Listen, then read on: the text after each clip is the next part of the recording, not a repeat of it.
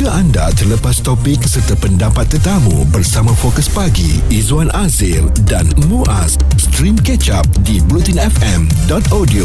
Muaz, kau ni kalau nak jadi pemain bola sepak, kau buatlah betul-betul sikit. Takkanlah benda-benda macam ni pun aku nak kena cakap selalu.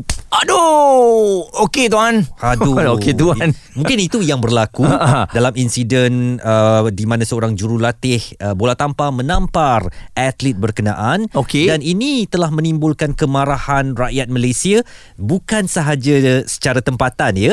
Uh, kerana ada seorang jurulatih di peringkat antarabangsa di Iran kabarnya yang turut mengeluarkan satu komen uh, menyatakan itu suatu langkah yang tidak wajar dibuat atau dilakukan kepada atlet. Oleh kerana sekarang ni dah ada video di mana-mana Maksudnya orang pegang kamera untuk mengambil momen-momen yang ada. Oleh kerana itulah Kalau kita nak buat sekarang kena berfikir. Tapi apa yang pada pandangan pertama kali saya lihat uh, video tersebut Saya tak rasa apa-apa Izzuan. Mungkin saya dan Izzuan ni lahir daripada generasi yang Memang setiap kali sukan kita diterapkan disiplin Mm-mm. Tapi ada kadang-kadang untuk kita mendapatkan prestasi yang dimaukan Kita terpaksa uh, di, di apa, Kasar sikit. Di kasar sikit Mm-mm. Macam baju tu kita betul-betul perah Betul. dia supaya dapat apa yang kita mahukan. Ha, jadi dulu kalau saya main bola dengan uh, coach saya memang kena ketuk ketampi, kena lari, kena angkat barang, semua tu biasa. Mm-mm. Jadi masa tu tak ada video, jadi tak adalah benda tu viral. Sekarang ni berbeza dan uh, persepsi orang pun macam-macam. Terutamanya ialah apabila nampak coach seorang lelaki menampar pula ya anak muridnya ataupun atlet tersebut seorang wanita. Kejadian ini berlaku di Melaka di mana uh, juru, jurulatih berkenaan Saiful Hadi Amar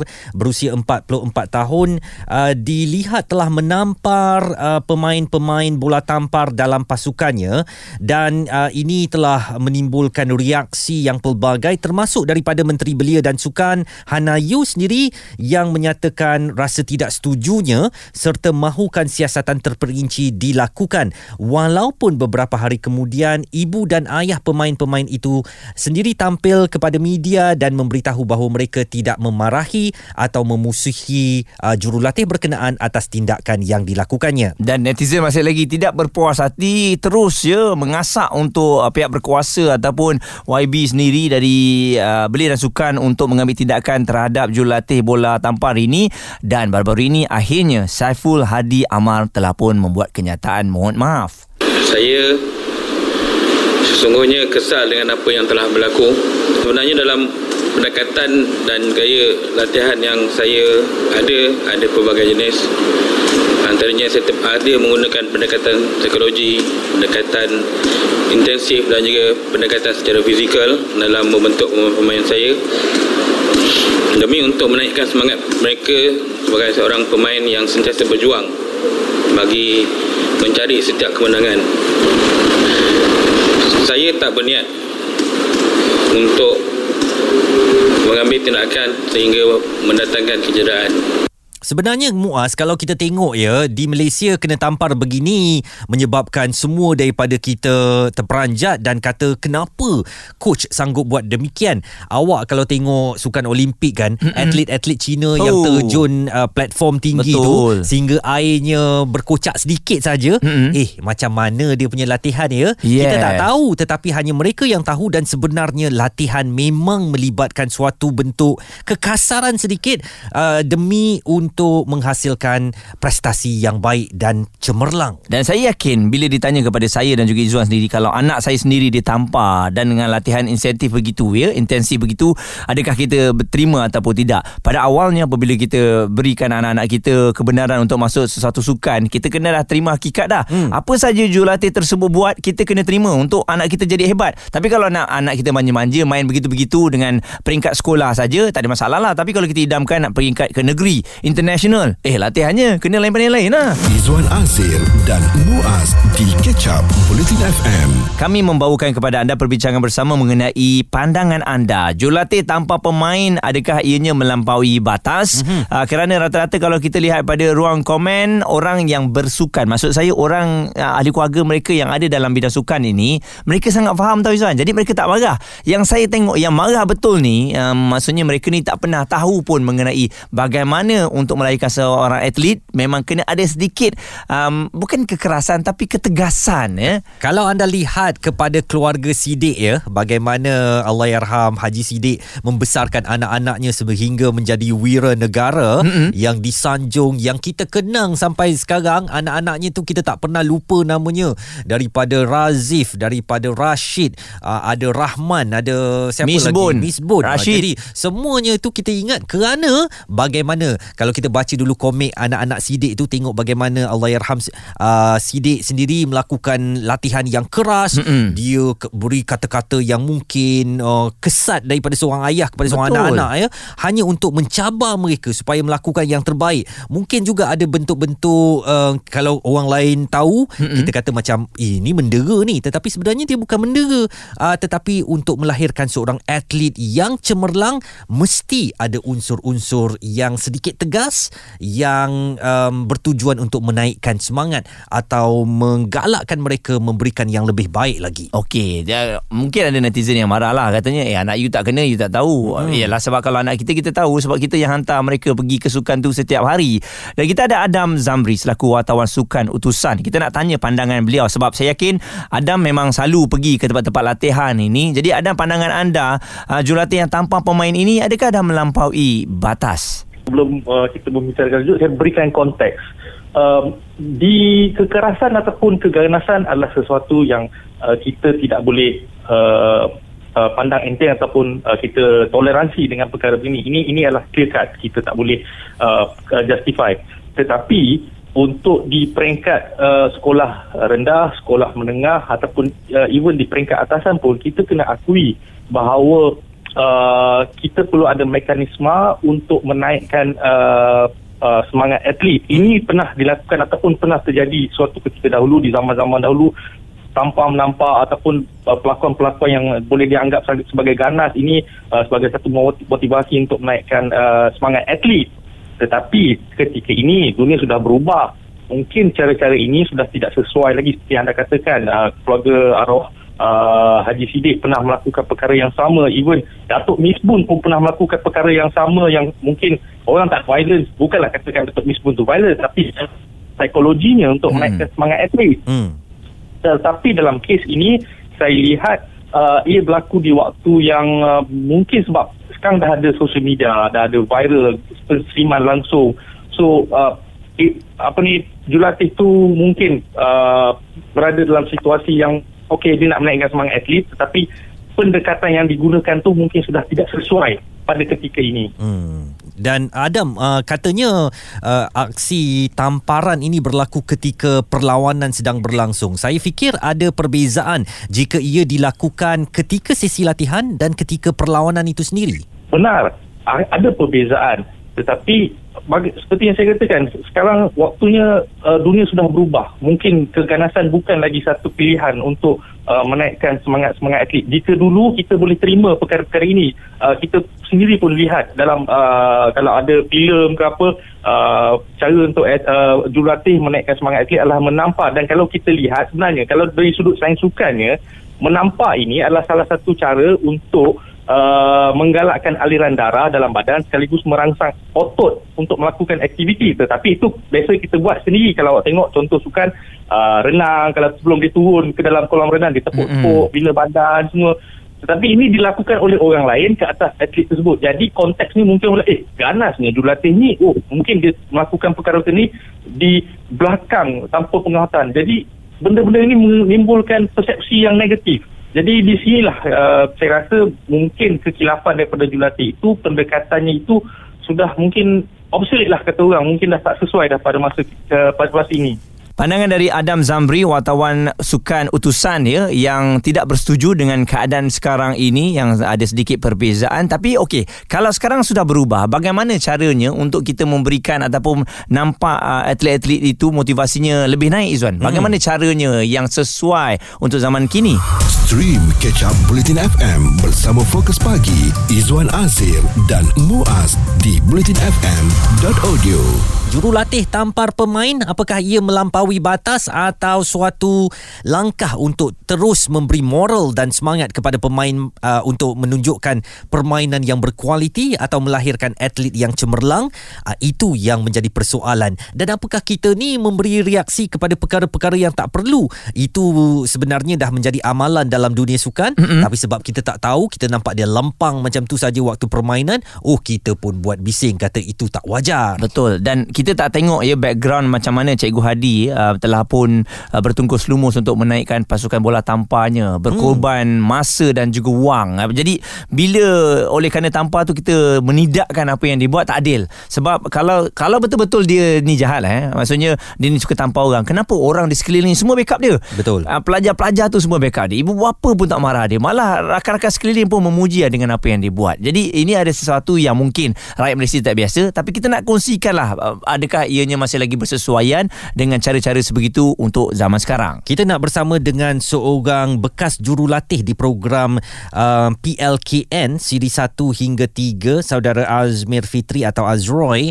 Azmir, um, bagaimana pandangan anda tentang tindakan yang di, uh, dilakukan jurulatih ini? Apakah sesuatu yang um, boleh diterima di dalam dunia uh, sukan ataupun sepatutnya dielakkan? Seorang jurulatih ni dia tak boleh ada satu sifat macam tu hmm. sebab kita kita sebagai seorang jurulatih kita um, melatih pelatih kita uh, tak kira lah dari segi apa pun kan hmm. tapi kalau bagi saya tu memang memang saya tak boleh nak terima lah dengan apa yang jurulatih tu buat lah hmm. sebab saya sendiri pun jurulatih khidmat negara. Memang kami kami lebihkan kepada macam ketenteraan tu adalah. Tapi saya tak pernah pun. Tak kami tak pernah pun. Bukan kata saya saja. Jurulatih-jurulatih yang lain pun memang tak ada menggunakan kekerasan terhadap pelatih. So hmm. bagi saya memang melampaui batas lah. Hmm. sebab tambah pula zaman-zaman lah ni kan kita ada selalu viral lah. Benda-benda selalu viral. Apa-apa pun viral. Apa-apa pun viral So memang saya tak boleh terima lah benda-benda tu saya tak boleh terima. Okey Tuan Nazroy.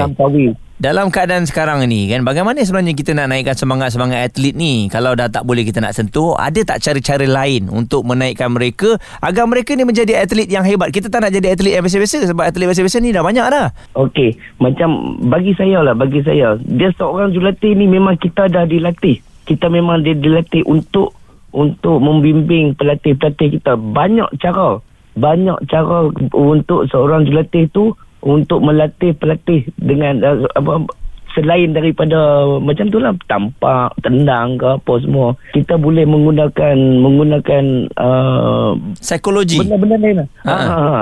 psikologi pun kita boleh guna. Sebab dengan menggunakan psikologi ni lagi-lagi hebat daripada kita menggunakan kekerasan ni. Percayalah cakap saya. Itu pandangan Azroy dan kita terima di WhatsApp menerusi talian 0172765656 pandangan daripada Zaleha. Secara psikologi untuk membina sebagai ibu bapa saya okey katanya. Ha, dia sebagai ibu bapa maknanya dia okey lah kalau secara psikologi tindakan itu dibuat. Mm-mm. Tapi kalau menyebabkan injury atau kecacatan, saya rasa tidak patut. Betul ya. Uh, saya yakin ibu bapa yang hantar anak-anak mereka dalam bidang sukan memang tahu mengenai perkara ini. Anda bayangkan kalau yang bersilat, taekwondo dan sebagainya, takkan caranya cara yang lembut eh. Jadi mereka boleh boleh sendiri mempertahankan diri itu mereka ada tapi untuk bertanding tu mungkin akan kalah awal. Pertandingan ini suatu perjuangan ya. mas dan apabila bila kita berjuang macam askar hmm. kita kenalah ganas sikit eh. Kalau kita nak buat macam alah kau buatlah macam tu. Hmm. kau kau kau tackle lah bola tu macam tu. Sampai sudah pun kita tidak masuk dalam perjuangan itu betul. kerana manja sangat. Ha, jadi itu pandangan saya lah.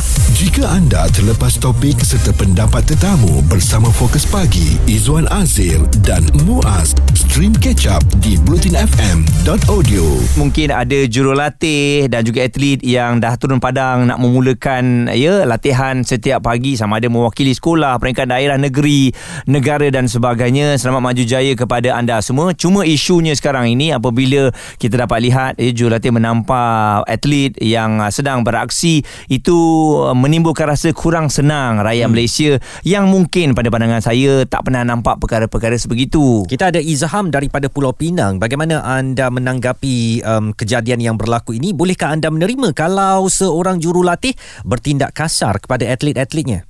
Kalau sebagai seorang jurulatih, dia boleh memberi ketegasan, bertegas dengan atlet tapi saya tidak bersetuju bila melibatkan sentuhan fizikal. Hmm. Sebab, sebab bila sentuhan fizikal tu especially macam kes yang berlaku uh, baru-baru ni melibatkan jurulatih lelaki dan juga uh, atlet itu adalah atlet wanita. Jadi dia akan menampakkan persepsi yang kurang elok uh, dari segi sentuhan itu. Kalau dari dari segi ketegasan saya tidak ada masalah. Hmm. Tapi kalau sebab- kita berlembut sangat Izhar, macam mana kita nak menghasilkan atlet yang cemerlang? Uh, dia kita tak perlu bagi saya lah kita tak perlu uh, kasar dengan cara yang melibatkan sentuhan fizikal. Hmm. Sebab uh, saya ambil pengalaman anak saya lah. Saya tiga orang anak saya uh, adalah atlet olahraga Pulau Pinang. Mm-mm. Okey dan saya pun sekarang ni baru saja uh, lepas hantar anak saya yang bongsu.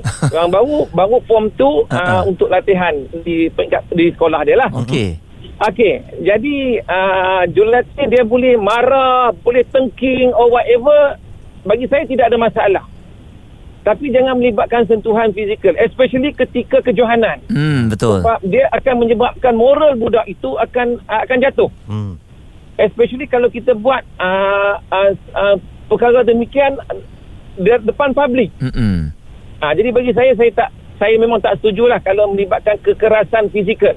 Okey, ya maksudnya kalau um, selain daripada itu buatlah psikologi macam mana pun uh, janji ya jangan uh, ada tindakan fizikal dan satu lagi saya rasa betul saya setuju dengan awak bila coach lelaki tanpa atlet perempuan di halayak ramai saya rasa menimbulkan rasa kurang senang ya semua pihak ya. Betul. ya. Ya betul. Sebab saya bagi saya uh, coach anak saya yang pertama dulu memang kalau di di di stadium ni orang Pulau Pinang memang kenal coach ni memang dengan suara yang cukup lantang. Kalau dia tengking ketika atlet uh, berlatih boleh dengar satu stadium.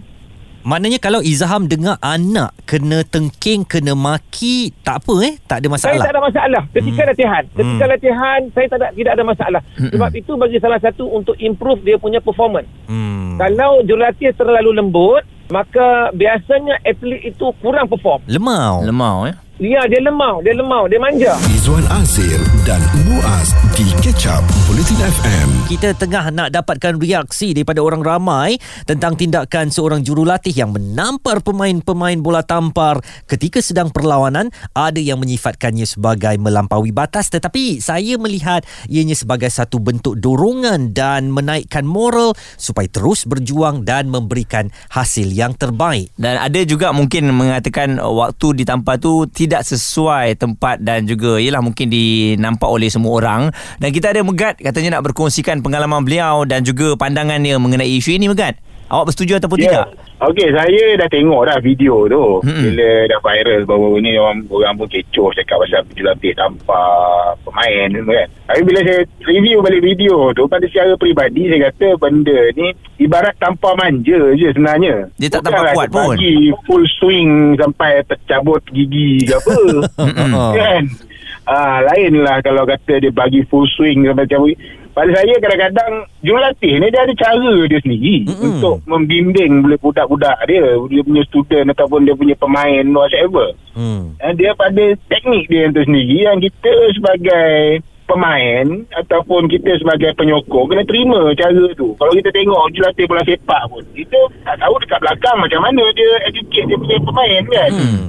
Kadang-kadang Ah, sampai dia orang boleh menang piala dunia apa semua kita tak tahu. kita ni Tapi jurulatih ni dia ada seni dia Mm-mm. yang untuk untuk dia mencapai apa yang pasukan dia impikan. Saya rasa kita ni Daripada macam saya- uh, macam masyarakat yang manja eh Megat maknanya bila kita tengok kena tampar sikit Eh, eh kalau kena tampar tu. kalau lah uh, Izwan pun uh, tahu eh saya dulu di sekolah teknik sebuah sekolah teknik di Negeri Sembilan. Mm-mm.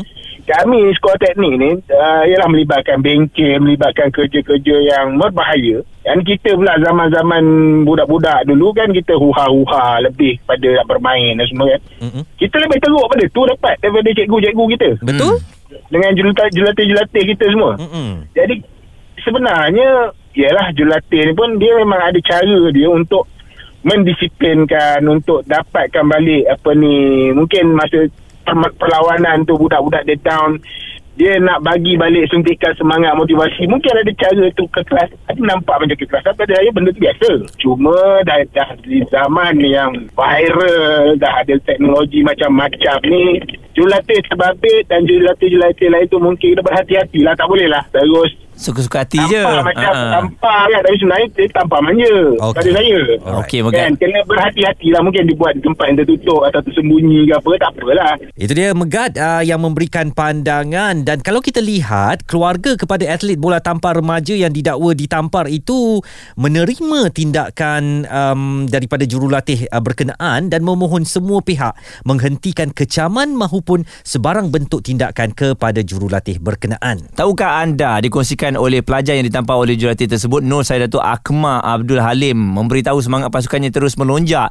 selepas ditempeling ya sebelum menang atas pasukan Johor untuk melayakan mereka mara ke peringkat separuh akhir. Hmm. Ha, jadi itu daripada Tuan Eng punya badan bagi tahu bagaimana dia punya impak. Saya rasa kalau tempeling tampar tu dia bunyi dia bunyi ganas sangat lah. Saya rasa ia lebih kepada tampar manja sebenarnya dan satulah okey kita kena terima hakikat tak bersesuaian bila dibuat di depan orang ramai dan melibatkan lelaki dan juga perempuan itu kena terima hakikat tapi kita tak boleh hukum coach tu coach tu dah banyak benda pengorbanan dia buat Jadi apa pula pandangan Menteri Belia dan Sukan Hanayo terhadap isu ini? This investigation is not to look at whether or not the slap happened. We all saw it. This investigation is deeper than that. This investigation is looking into the practice all this while on the team, uh, and MSN will keep uh, me posted once it's completed. We will be sharing that together with Education Ministry. We are working with Education Ministry together.